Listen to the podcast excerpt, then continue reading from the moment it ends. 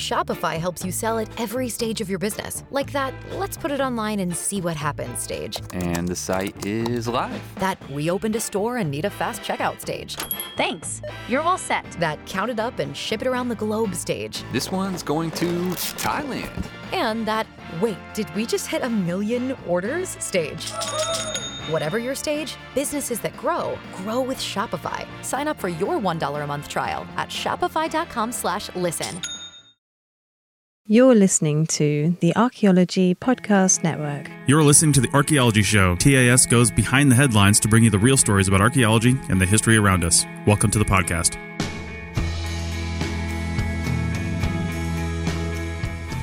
Okay, so this is Chris Webster, And this is Paul Zimmerman. And we are actually sitting on the National Mall uh, in front of the American Museum of Natural History And and the castle. and the Smithsonian Castle, which, being my first time to Washington D.C., I didn't even know there was a thing called the Smithsonian Castle. Yeah, we come down here. My sister lives up in Arlington, so we, we're down here every Christmas time, and uh, and used to come down with the kids all the time to ride on that carousel right across from us, Nice, nice. and go to uh, the museums, obviously. Museums, and that's what we're going to talk about. Um, we've got just to place people here. We've got the Washington Monument on our right. We've got the nation's Capitol um, on our left. Um, I got Air and Space up and to the left here. Uh, that's the Hirshhorn, right? Uh, I think so. I think that's the Hirshhorn, and there's a sculpture garden back here to the left. we've got the uh, um, Natural History Museum directly behind us, uh, the American History Museum behind and to the right. Yeah. The new African American uh, Culture Museum is down there by the monument. Yeah, unfortunately, I didn't have tickets. Did you? I didn't have tickets either. I didn't know that we needed tickets. I found out. I told my wife yesterday. I said, I think I'll go see that. She said, Oh, you got tickets? I was like, oh, I, I what? Yeah, we, we found that out not too long before we left, and I was like, you know what? I've never been down here. There's plenty of stuff we can see that we don't need tickets for right now. Yeah. Let's just kind of cover some of the highlights, and that's what we've been doing. Um, so that's what we're going to talk about, though, is museums, and um, uh, and I guess you know we're just going to get into a, a conversation about this, and maybe a little later a conversation about what museums could be in the in the future. So. I'll kick it off with this being my first time. You know, I've obviously been to museums before, but my first time down here at the at the Smithsonian museums. And so, like I said, we've been to Air and Space, Natural History, just a little bit of it, the American Museum of History. Is that yeah? The Museum of American History. I Museum was over at the uh, Museum of uh, Native American History, That's right. Okay, American Indian Museum. American Indian Museum. And Yep. uh, I'm going to go over to the Freer, Freer Sackler galleries afterwards to, uh, Yeah. to go check out their their Islamic collections. Right. And we hit some of the other um, kind of big things you, you really need to do occasionally when you come here. We, we did a tour of the White House. Um, we did a yeah we did a we almost we tried to do the Capitol, but you know you, you have to sign up on your congressman's website for the White House or the Capitol, and you have to get tickets, and then they let you know two weeks out whether or not you actually got it. Uh-huh. We never even got contacted with the Capitol, um, but we got contacted about a month ago by the White House. The people that do that that said, yeah, here's your time and blah blah blah all that stuff. You got to bring your little ticket and things. Anyway, and we also did the um, we also walked up to uh, Library of Congress and I went through the uh, I think there's three buildings. We went through the, the main building right there, the Jefferson Building, I think it's called, the one with the big dome on it. Um, so yeah, and I and I mentioned that because those are those are all museums in their own right, really. Yeah. Um, they're just done a different way, and I mean they have exhibits. There's exhibits in the Library of Congress, which I didn't even know that. I d- actually expected it to be a big library with a reading room, but there's actually You're exhibits just going in to there. go through the stacks and find a carrel and sit down and read for a bit. I mean, it was just going to look, you know. I honestly, I, I mean, I still don't know the answer to this question. What kind of book? How does a book get into like in 2017, almost 2018? How do new books get into the Library of Congress? Like I wrote a book three years ago. Mm-hmm. That book's not sitting on a shelf in the Library of Congress. There would be not enough space for all the books that are written every year. Right. So how does a book get into the Library of Congress to actually physically be on the shelves, or is it all older stuff? Well, it's not all older stuff. New things do enter, but I, I, I don't know. I've heard the answer before, and I honestly I can't. I don't know the answer. Yeah, I mean, there was a small part of me that was curious. Wondered, is my book sitting on a shelf at the Library of Congress? There was a tiny little fraction in my brain that was like, could that be true? I know it's not, but I know it's listed in there somewhere in some computer It's archive. gotta be. Yeah, because this guy has an ISBN number, so you know it's it's listed in there somewhere. But anyway, so museums. Um, I've had a I've had a huge, as an archaeologist, I've had a huge problem with museums um, in the past it, because most of the museums I've seen in my life, uh, I mean, let's face it, most of the museums everyone sees in their lives are probably smaller museums, less fancy. Well, you live in New York, so maybe all the museums so you see are world class. but most of the time, I'm seeing like a small local museum or something like that, you know, um, and, and it's just a, a small affair. They're highlighting some stuff for the region. Some little municipal things. Yeah, totally. Private museums, something like that. Exactly. Yeah, really small things. Something for a small town. It's a historical society or something like that. And nine times out of ten, they're displaying stuff the way I think uh, like, like an art museum would display things. There's things that are sitting there that you can look at that have maybe a little bit of a description, and that's it. That's Right. it. They're sitting in a case. You can look at it, and they have a description. Maybe, maybe they'll just have a title or something like that and then that's it. I mean, if it's an exhibit full of other things um, of that type, they might not even have much description at all. It's just here's a thing, take a look at it, right?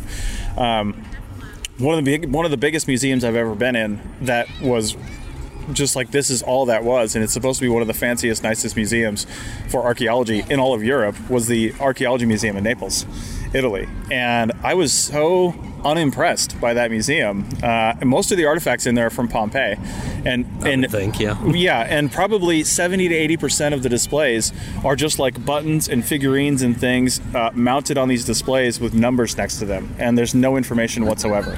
No information about where it came from, about what it was used for. Um, some of the mosaics they had on the wall, they would actually have like, oh, this would have hung here, or this would have been placed here, or this would have been, you know, that was okay, but it was still on a wall in the museum.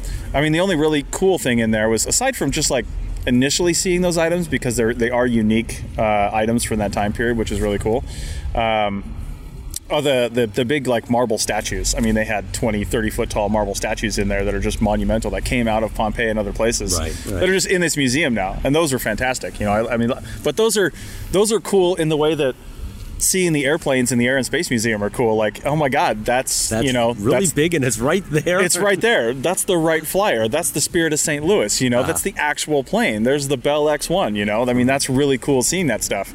Um, and from that standpoint, I thought that was really cool because I had never seen those things in the flesh. I, I already know the story though. I already have the context. Right. Well, that's the big part of museums, uh, having the context. I, I, I used to bristle as a kid going to museums. I mean, I okay, not always. I, when I was 11, I came down to visit family, my uh, my cousins who lived up in Arlington, and for a weekend, and I dragged my cousin. Who doesn't live too far away? I dragged him into the Air and Space Museum three times in two days because I was such a, an aviation geek that I Yeah. had to see all those airplanes. And uh, so, but I had a lot of that context beforehand, uh, which really makes a huge difference. But when I was a kid, you know, we'd go to an art museum someplace, and all that I could do was maybe appreciate the art aesthetically, and you know, a ten-year-old. Like me, wasn't really all that interested in appreciating the art aesthetically. I had no historical context for anything that I saw there, and you know most art museums don't have a whole lot of explanatory text like that mm-hmm. As an adult now, I'm, I'm, I'm actually much happier to go to a place that doesn't have a whole lot of explanatory text. I'll, I'll have the panels off to the side so that if I need to contextualize something in time or place or learn something about the artist or the culture or whatever, I can go off to the side and read it and jog my memory. Because more often than not, at this point in my life, it's a matter of like, oh, it's something I've forgotten about, and not, you know, but I've got some context, and then I can go and I can appreciate the the objects, the art, the whatever not necessarily on its own terms, but on terms that I can relate to. You know, um, so it, it's it's something I've always struggled with, and we struggle with this a lot. I mean, I was telling you, my wife is a curator at the Metropolitan Museum, so we actually talk about museums and what museums should be doing uh, all the time, and. We, she's in the, uh, the the Department of Ancient Near Eastern Art, and that department is basically an art historical department Right. in the way that they've laid things out. They have a new director of their department as of a year ago, and she and my wife and one of the other senior curators there in her department have been working really hard to try to reimagine this. They're like, they're, we're in an art museum. How do we reconceive of how we display things so that we're not trying to force the history down everybody's throat, Right. but somebody with a little bit of history can can come in and understand the objects, but the objects can shine not as examples of a particular time period, but as the object itself, Right. and maybe you know representative of the culture that made it. Uh, you know, these are so old we don't know the artists that made them. Right. Uh, you know, but but that's a that's a tricky question, and it also gets into then some of the problems that you know we were having this conversation earlier about glorifying the object and what that does, especially with cultural and archaeological materials, uh, in terms of you know basically giving some sort of impetus to the art market and the looting of these things. I mean, you definitely had some very strong opinions about this. I'm not sure I'm entirely in line with them because I like stuff without too much explanatory text and I want to see the objects. Right. But you know, there is there, there are pros and cons here. I think. Yeah, and and you know that's the. Uh, I gotta I gotta check my notifications here, make sure my wife can find us. Um, make sure she's not doing that. Okay. Anyway, that's the. Um, you know the thing with the context. I mean, I'm such a. I, I admittedly I'm a context Nazi. I mean, I when I'm thinking of even like an, a modern, even like an art museum where you're talking about like uh, old world art or um, or what's the time period she works in? She's ancient Near Eastern, Ancient so yeah. basically it's the the Middle East up to the time of Islam.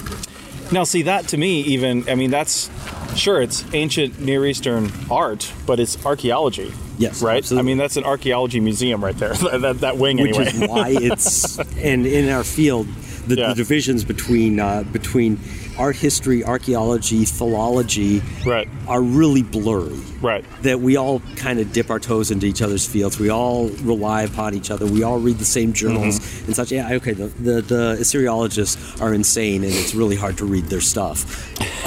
you need to know a lot about Semitic and other languages to- in order to get anything out of it. Right. But but even then, they're they're looking at inscriptions that are on materials that were uncovered archaeologically.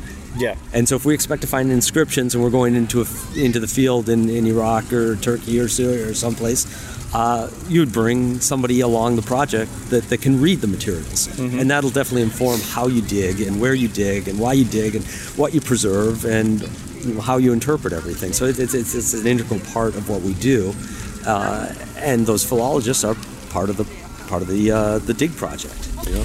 And I think, I think that's one thing I'd like to see in museum exhibits, though, is placing you in the situation, whether that um, placing you in the context. To go back to that word, whether that context is uh, where the you know the time period and the and the place where the thing was originally used or or appreciated.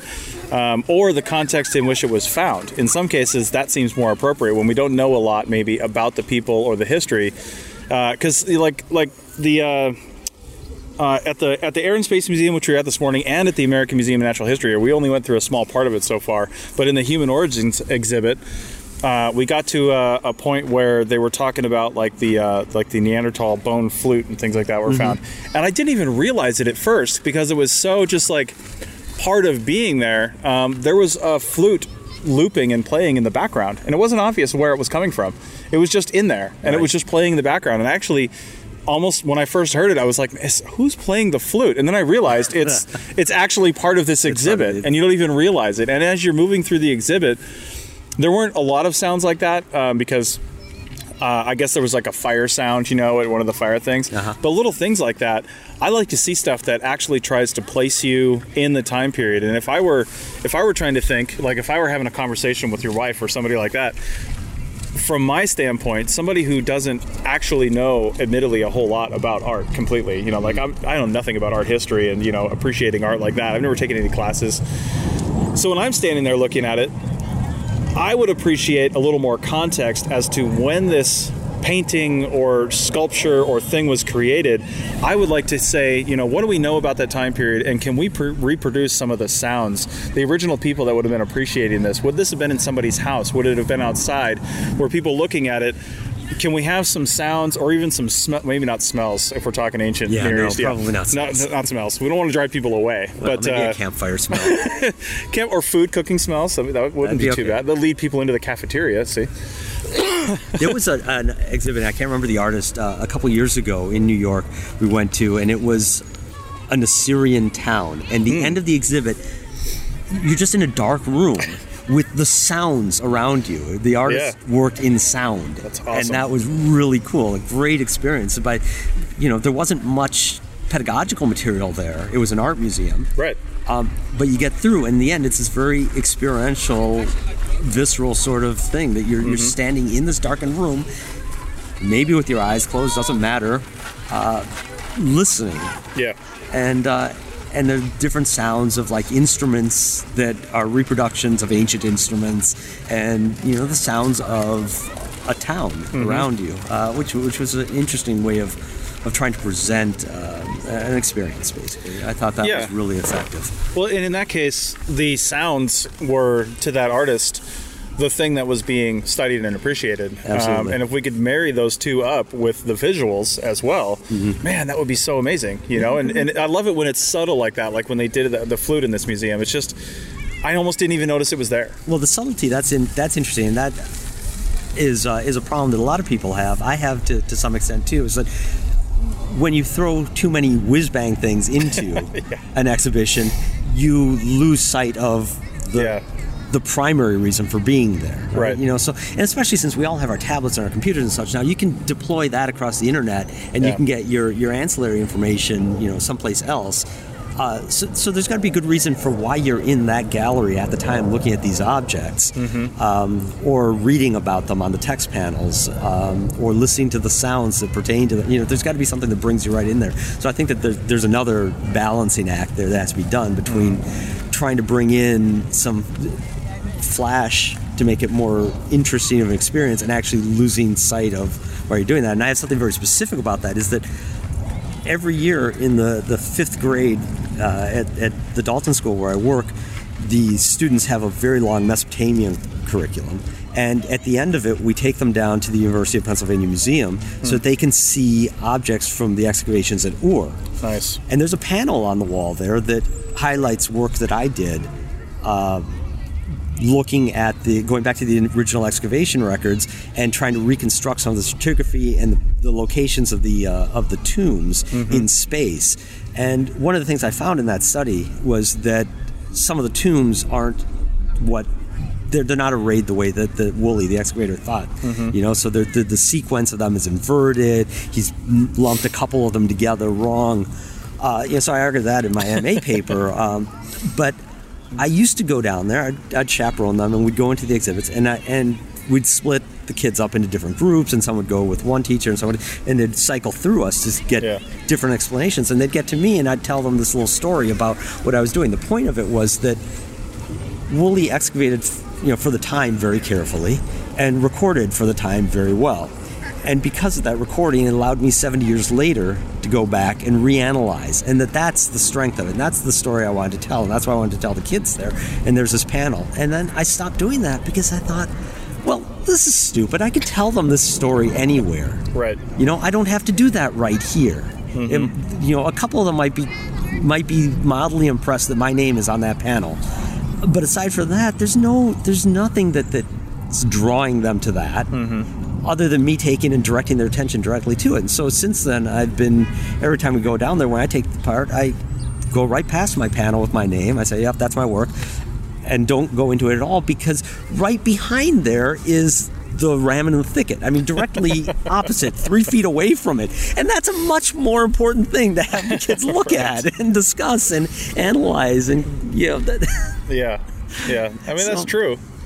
You know, sometimes we try to want to. Um, I don't want to say bring too much science into it, um, and, and kind of lose a little bit of the humanity behind it. uh huh. Um, but some some exhibits can tend to do that. I think when they try to bring a little too much into it. Um, and, and instead of letting people just because I, I get what you're saying you're, you're more of a fan of letting people just experience you know I think that the experience can definitely be highlighted, and um, and it also depends on the kind of museum. I mean, going to to see a uh, going into uh, a simulator, a flight simulator at the Air and Space Museum.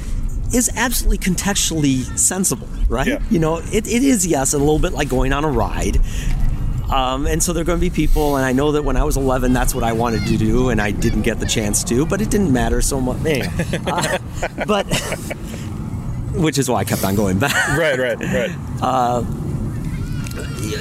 but that but you know a fully immersive thing like that that doesn't directly pertain to the objects might not be appropriate at the Met.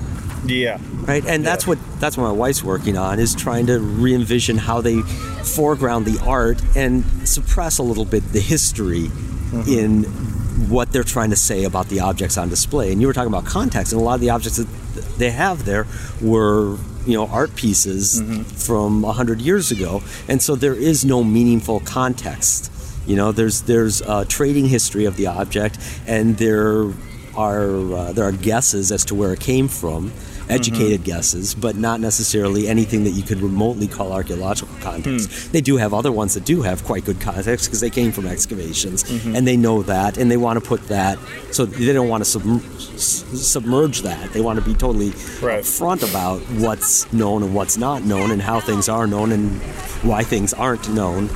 But uh, but again, they have to do it with sensitivity because the the focus of their exhibition really should be the art and the artistry in the objects that they wanted to display, not the uh, not necessarily the history lesson Right. to go along with that. If you get the history lesson from it, that's an extra bonus.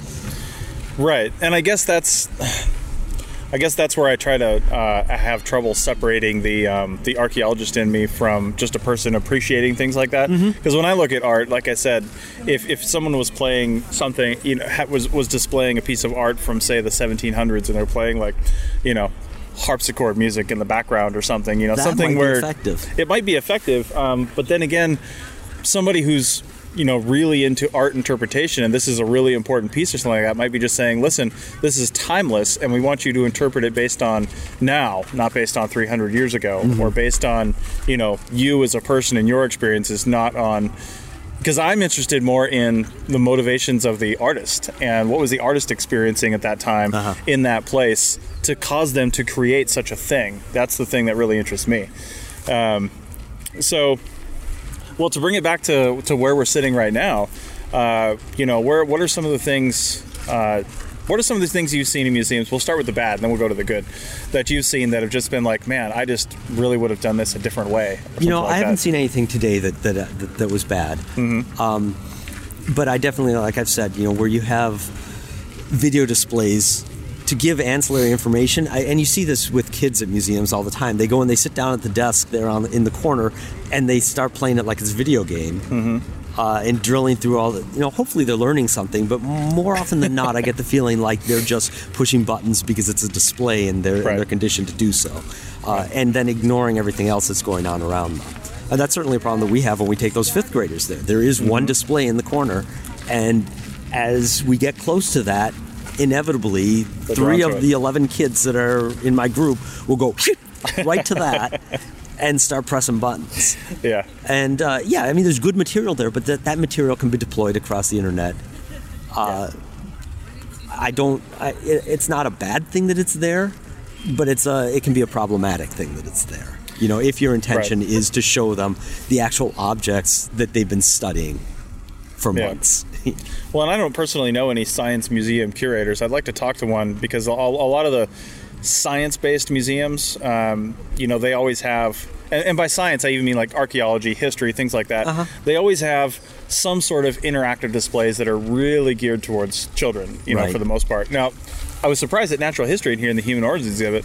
They do have they're at child height, so everybody can do it, and probably so like they're wheelchair accessible and things like that. But they had displays that were clearly not just for children. Like you move these things across, and they're interactive in the sense that you have to actually touch something on the display to see what's the cost and benefit of humans standing upright, for example, Right. was one of them. You know, something like that, and. Uh, so in that sense, there, I, I feel like these curators and the people who are and the museum display people that are setting these up um, are calling it a win if they get some sort of interaction rather than somebody just walking by and glossing And again, over it. that, that, that comes down to the kind of museum. You know, that's Yeah, definitely yeah. more applicable in a science museum. Right. Um, and it gets into bits of, uh, of uh, pedagogy Mm-hmm. where you have, for example, the, the, the notion that if you're manipulating something, if you're working with something at the same time, it, you retain that knowledge more. You get it more viscerally. You understand it in a different way than you would if you're just Yeah. reading about it. And that works for a lot of people for a lot of different kinds of things. So if you're trying to show how something works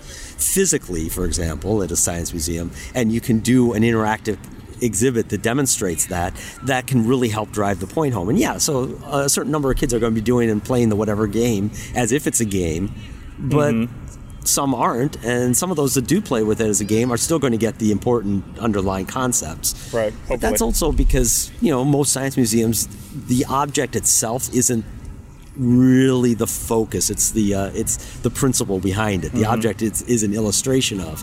Um, and we're in an art museum. It's the inverse, Right. The object is the focus, and whatever you want to tell the story is background information. Right, right. Yeah, and that's a good point to note that it is the type of museum that really matters. Um, and that's it's also, I think, the location of the museum. Everybody in your crew identifies as either Big Mac Burger, McNuggets, or McCrispy Sandwich. But you're the filet o fish Sandwich all day. That crispy fish, that savory tartar sauce, that melty cheese, that pillowy bun. Yeah, you get it. Every time. And if you love the filet of fish, right now you can catch two of the classics you love for just $6. Limited time only. Price and participation may vary. Cannot be combined with any other offer. Single item at regular price. Ba-da-ba-ba-ba. Pulling up to Mickey D's just for drinks?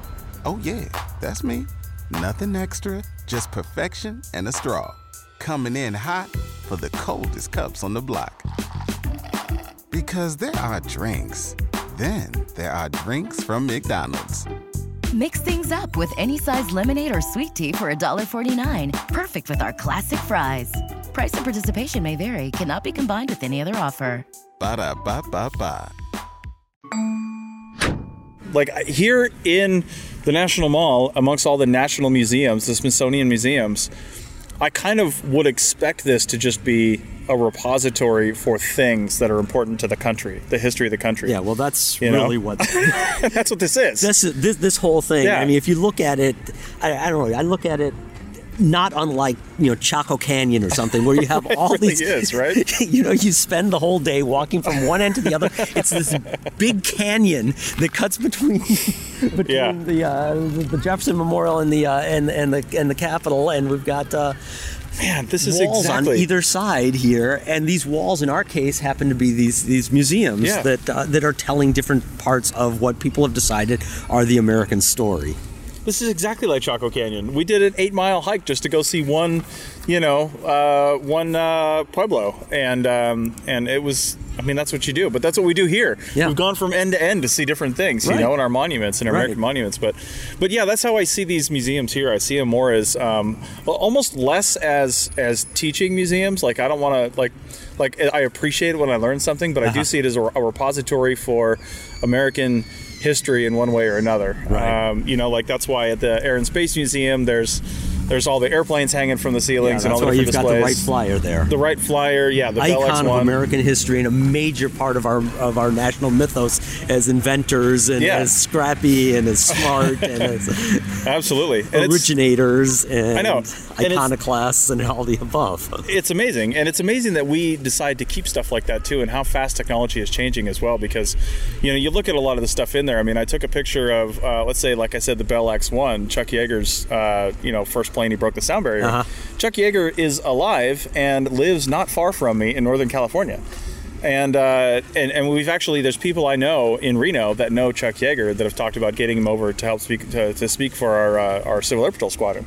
I mean Chuck freaking Yeager and his pretty cool. plane that he broke the sound barrier and it's right there in the Smithsonian. And uh, and John Glenn, um, you know his spacesuit is over there. Wait, did he just recently die? He's still alive, I think. Oh Maybe it's Neil Armstrong that died. No, Buzz Aldrin. No, he's Oh. still alive. Well, either way, Ah. you know what? If he's not alive, it's not been very long that he's been dead. Yeah. But anyway, we decided let's take that and put it over there, and and like that, uh, and and also uh, an, ex- an exhibit my wife thought she would be dragging me to, um, and she kind of was a little bit, but I'm still an archaeologist and uh, a lover of history. But one of the first things we went to in the American History Museum. Um, was uh, I keep saying that wrong. The American Museum of History, The Museum of American History. Museum of American History. I don't know. You know I what I'm they're about. all a jumble right now. Yeah, the one right there. the one right there, from. yeah. But the um, the first lady uh, dresses exhibit Uh-huh. uh, of American first ladies, and um, that was actually pretty interesting. I could have seen a few different ways. I would have liked to have seen that exhibit done personally, but um, I thought it was really interesting, and it's and it's amazing to me to look at those and say, well, at least these last like handful of women are still alive, you Right. know, and they just donated their. I mean, Michelle Obama's inaugural ball dress is in there, and that Mhm. was you know what ten years ago at this point, nine years ago. So, um, and and actually, uh, Melania Trump. It hasn't even been a year. Her dress is in there, Right. And, and on the center, I'm guessing whoever the current first lady is is in like the the, center, center, display. Yeah, I would expect. Yeah, that would that would make sense. Um, well, I was just in there, and uh, the, it's so full of, of really interesting little bits of uh, pop cultural ephemera. I, I went in there to go look at the, the, the Tucker car, Yeah. and I went that. there to see the uh, the the old Telecaster guitar that they had, and uh, nice. And on I- the I way saw the Apple through the- I missed that, but I saw I saw Mr. Rogers' sweater, and I was Oh pretty God. happy to see that. That's pretty awesome. I don't remember seeing that. Damn it. It's right there next to Oscar, Oscar the Grouch. Um, so. See, there's so much in there. Yeah, but it's all it's uh, you know Yeah. there was an etch a sketch on the wall. I saw that one. Yeah, yeah, and that's really cool. That's what I, that's one thing I appreciate appreciate about the museums down here is they're cataloging they're cataloging history before some of it even becomes history. Like they're they're really staying on top of things and, Well, and recognizing. That's what they do pretty aggressively there. Yeah. And the other ones range between, you know, very traditional art museums and Natural History Museum, which is a very good one, but it's like any other natural history museum you've been at, uh, in Yeah. that you know what the layout's are going to be. The one that I've been, that I started out today at is the, uh, the American Indian Museum. And uh, I went there specifically to go see the Inca Road exhibition. Oh, wow. Which was really, really well done. Yeah. Um, it's not especially densely crowded. They start with a little bit of the uh, antecedent cultures to the Inca, and then it's just a lot about the roads. I wish they'd gone into more tech about how the road itself is built, but they do have some. Uh, they do have some details about how those, you know, wacky rope bridges are built, how they're put together, both in terms of like who does it, and uh, and what the, the technology is to make those ropes and how far they can span and how much weight they can hold. Uh, and they talked about the technology of the terraced agriculture, and you know, so it's it's it's it's a fairly big exhibition. Again, not very densely packed, but densely packed with information. Um, and accessible in a lot of different modes of can- conveying that. They do have, you know, object behind glass with a little pla- and they've got lots of text panels and they've got a few manipulables. And what they had that was interesting, I'm still not sure how I feel about it, but I definitely played with it for a while. They had like a I guess it must be a Microsoft Surface, a big se- seven by three table with. I think it's called the Microsoft table actually. that's Yeah. what it's called now. I think so. Yeah. Uh, Yeah. With a with a map of Cusco. Oh wow! And with different highlighted areas on it, and so you Nice. could press the button and it would come up bilingual Spanish and English with other photos that you could go Mm-hmm. through. Some of them had 3D reconstructions. Some of them had uh, had 3D uh, photographs that you could then scroll through to see what it would look like standing in that spot. Mm-hmm. Um, ancillary information, videos, again, both bilingual, English and, and Spanish. Uh, and that one, I think I'm okay with that. No, that sounds really cool, and I like that. I appreciate that these museums have the have the money actually, and the the expertise. I mean, they're seen as like, you know, probably for museum curators, they're seen as like the place to eventually be at some point. I mean, they're the pinnacle of Yeah. their categories, right? Yeah, yeah. Um, well, what I liked about that, uh, about that that table, was that it contextualized it. yeah. You know, there's a map of Cusco. Here's these pictures. Otherwise, these pictures would Context. be. Yeah, you wouldn't necessarily know where in the city they were and what they had to do. Oh, Yeah. this is part of the processional way. This is the uh, this is the old temple. Here's the Spanish uh, church that was put on top of it. Here, you know, and you could see it and start to fit these these different images that you've seen, these different Mm-hmm. objects, these different ideas that you got through the whole rest of the exhibition into space relative to each other. Right. Which is why I think I, I'm okay with this uh, this intrusion of Yeah. high tech into uh, into the, the exhibition space there. It also wasn't crowded with people. Right. You know, so it wasn't. It didn't have twelve little kids pressing every button. Uh, Yeah. and ignoring everything else there. People would walk through, they'd get to that, they'd spend a few minutes at it, Yeah. go, hmm, and then walk on. Nice. Well, you know that again, it it I love that because it helps put you in the space, right? That map helps you show where things are. It, it- that archaeology museum in Naples, if they had if they had put even a map of Pompeii or wherever these things were and say this was here. Yes. You know, like this was found here, but they couldn't have done that because they grouped things in ways that were that made that impossible. Like I would see a display of, you know, a hundred different um, little those little like um, uh, cameos, you know, or uh-huh. something like that, or beads, or little pieces of glass. Or, they were all in a case together, so you uh-huh. couldn't say these were all found here because they were they were categorized by by object, not Right, by yeah, location right. or use or anything like that. So. This this leads to let's wrap up this conversation with what we'd like to see in the future because I've had a lot of conversations with people about museums of the future and 99% of the time it ends up being some sort of like if we talk way in the future it ends up being some sort of immersive holographic 3D reconstruction that you can do from your house.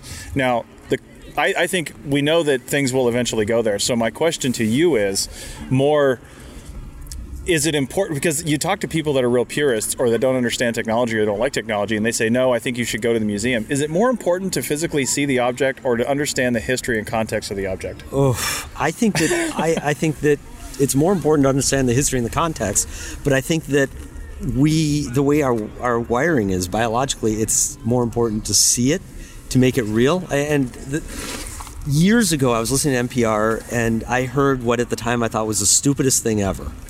Uh, I really wish I could remember who said this. But he said, you know, people go to the Grand Canyon and they take a, you know, the family picture of them standing in the Grand Canyon. Yeah. Why do they do that? to prove that they were there. It's like, no, that's not why. They prove it's to prove that the Grand Canyon exists. they know that they're real, but now they have proof that the Grand Canyon isn't really as big and spectacular as it is. yeah Um, and I've come around to thinking that this is actually a really brilliant idea that people do want to see originals of things because then it mm-hmm. exists in a way that they can comprehend and then turn around and right learn more about.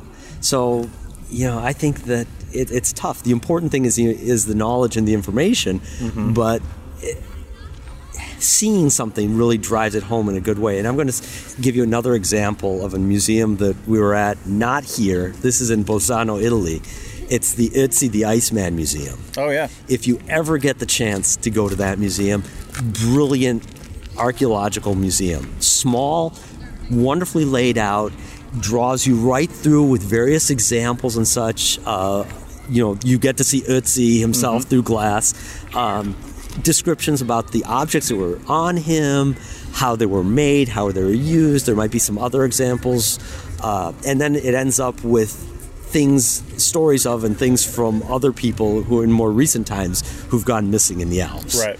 Uh, and so you come out of that understanding a lot about Bronze Age Alpine Europe, understanding a hell of a lot about Ötzi and the, the the what's the current thought about his life, his death, and what's understood about his discovery, um, and contextualize, you know, about the dangers of the Alps. Because you know that part of the Alps is really, really snowy, icy, and people do get lost there and people do die there. right.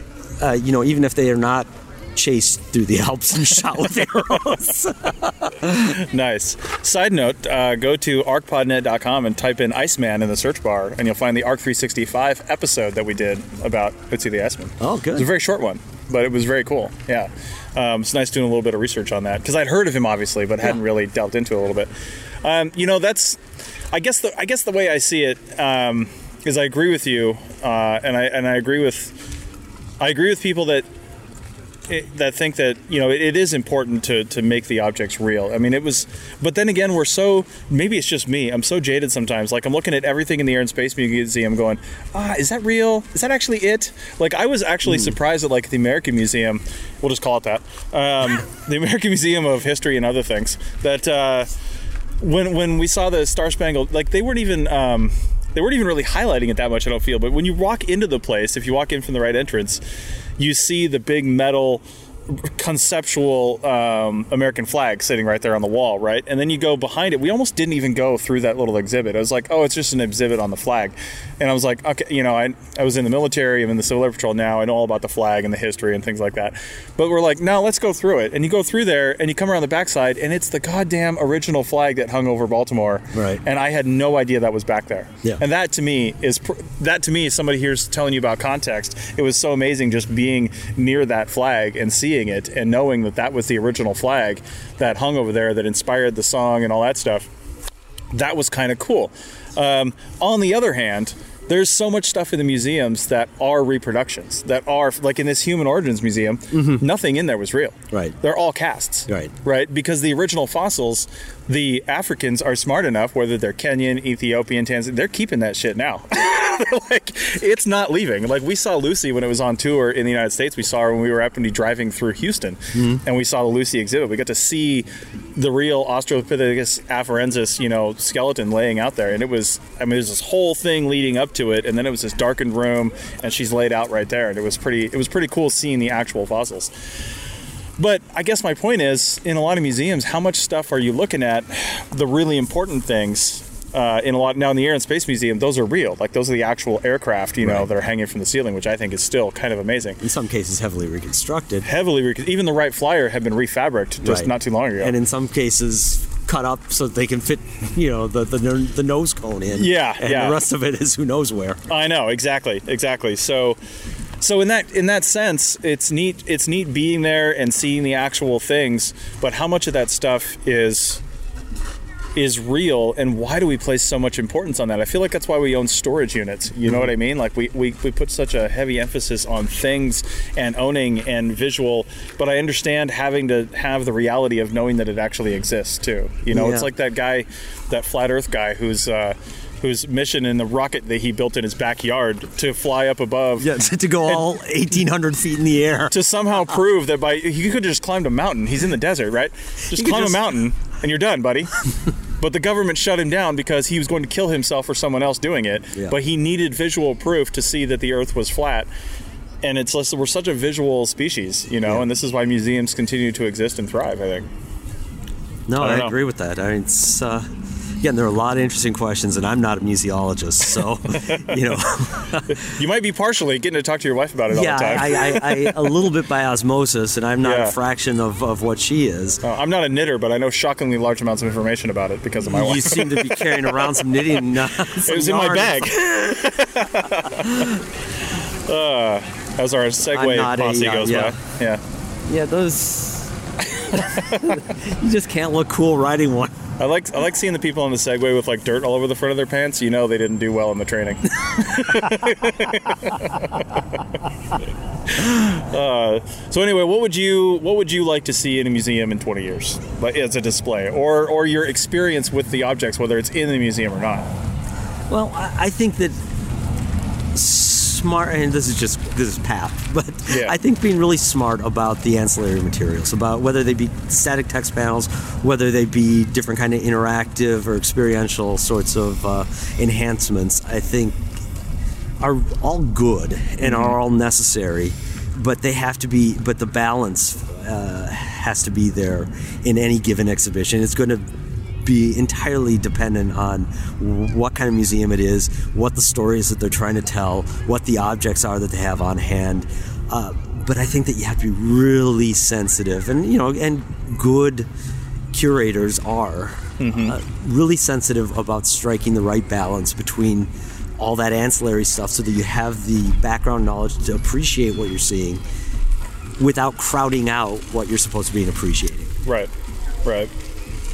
Yeah, that's um. I don't know. I, I like the thought of uh, me personally. I like the thought of something like this existing in Washington D.C., where where we can take this history and these objects and we can curate them here, the actual real thing, so they can be here. They can be on display for people that want to make it here. But I'm 42 years old, and this is the first time I've been in the nation's capital.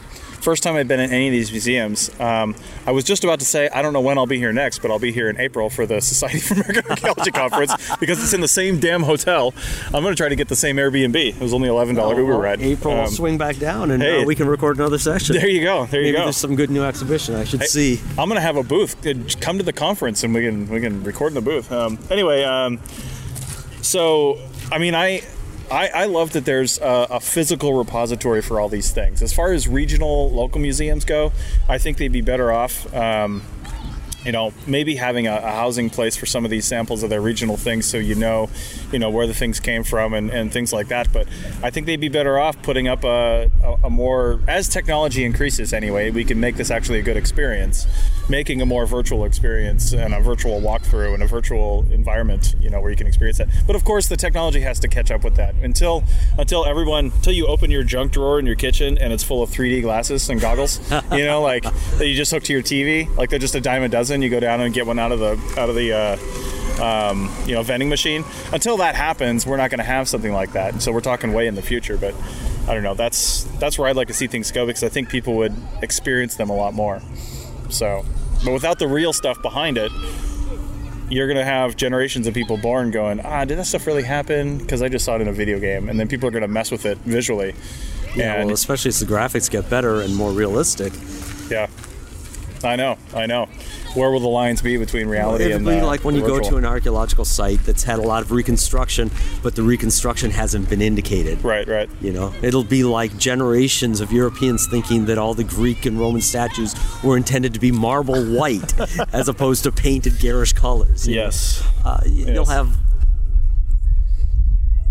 uh, a, a kind of skewed perspective on reality and where things are. So I think for that aspect, having real objects and real things to look at to discuss is still going to always be there.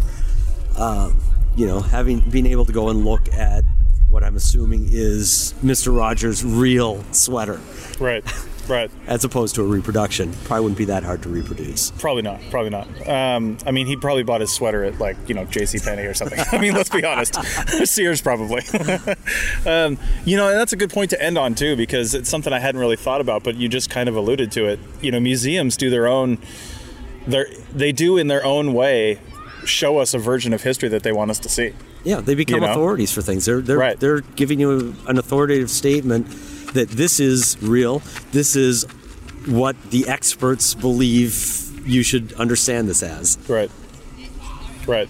You know, it, it brings up like, why is there a Native American History Museum here? Why is there an African Society and Culture, I think it's called, museum, uh, uh, African American, you know, culture museum? Why do those things exist? Because more than likely, people weren't incredibly i wouldn't say they're unhappy but they weren't probably overly happy with how those cultures are displayed in the museum of natural history or I in the think. american history I mean, museum that's always been a real problematic Yeah. thing of Yeah. having Native American artifacts, in particular, in natural history museums, as if they are animals. Animals. Right, totally. Yeah, I, I mean, I completely agree with that. And um, so it makes sense that they have their own museum, but they, again, they're showing the version of history that they want you to see. You know, those museums are. Every museum does that, and they try to probably. I, I'd like to think that they try to. They try to give the majority viewpoint. You know, but do they do that? And do they cover all the bases? I don't know. I don't know if they do or not. But um, I don't know. Any final thoughts on museums? I like them. I'm glad I came down today. I'm, I like them too, and I'm, I'm so happy we went here and we saw all these things, and uh, we saw these uh, monuments and all the things that were surrounded by the sheer amount of history. I, I've been to. We were talking about earlier, Rachel and I. You know how many. Um, we, we've been to different cities around the world, and you know we've been to places fairly recently too. We were in Italy last year and Scotland the year before that, and when I was in the Navy, I went to most of the countries in the Mediterranean, and uh, it was. Um, I've been to a, a handful of like world capitals that are, um, uh, you know, like country capitals that are. Uh, that are pretty well known, and, and nine times out of ten, that capital is the place where people want to go anyway, like Rome. You know what I mean? Right. Um, people want to go there, like London. Uh, people are going to these Edinburgh in Scotland, and people go to these places. But the Washington D.C. to me is always seen as, even for me growing up on the West Coast, is always just like a center of politics, not a center of, you know, all these monuments and history and museums. I knew all this stuff was here. I've always known all this stuff was here, but, but really being able to see this on our soil, on American soil, is something I think everybody should do. I mean, just looking at the Capitol down the way there and some of these buildings here, I mean, you could lift right out here and drop down into, you know, downtown Naples or anywhere else with big monumental architecture and think, yeah, we got that too. you know, I mean, it's not quite the same. No. it's in different No. styles, but it's in our own style. Right. You know, and it's just, it's something that I don't know really impresses me about what we have here, and uh, and I'm glad I came to. So Good. Yeah. Well, I think we'll call that good. And uh, if you got your own thoughts on museums, uh, which I'm sure that you Please do, chime in. I'm sure we've got great ideas out there. yeah, yeah, absolutely. Corrections to things we've said, different takes on things. Absolutely. If you're hearing this on uh, and you're on Facebook or something like that, um, share this out too, so other people can. Uh, I want to hear other people's takes on it, especially people, you know, whoever's listening to this co- podcast. Chances are you're a fan of archaeology or you are an archaeologist or something like that. I want to hear opinions from people who aren't into this at all, who aren't archaeologists. You know, share this with your family members so.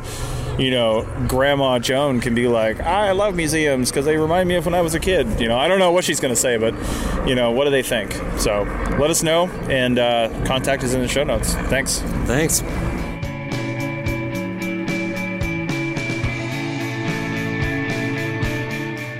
Thanks for listening to the Archaeology Podcast. We hope you enjoyed it.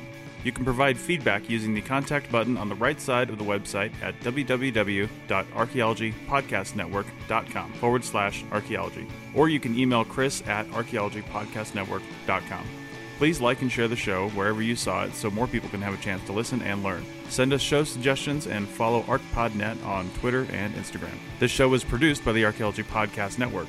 Opinions are solely those of the hosts and guests of the show. However, the APN stands by their hosts. Special thanks to the band Sea Hero for letting us use their song I Wish You'd Look. Check out their albums on Bandcamp at seahero.bandcamp.com. Check out our next episode in two weeks, and in the meantime, keep learning, keep discovering new things, and keep listening to the Archaeology Podcast Network. Have an awesome day.